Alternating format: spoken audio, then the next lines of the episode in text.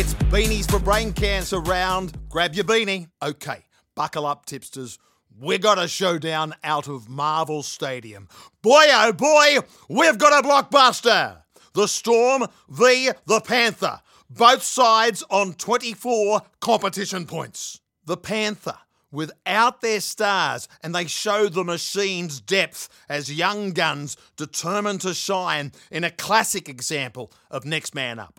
And I'll now declare, just like 2022, is the answer staring us all in the face. Are we looking for a side that can beat the Panthers?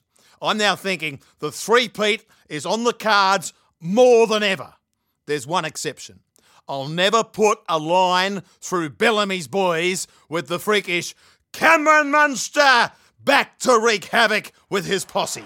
This is the fourth. Grant, soft hands, Nelson, a Asofa Solomona crashes into the Panthers D. Fisher Harris, Yo, Kenny underneath. They fell the Giants, and this is the last.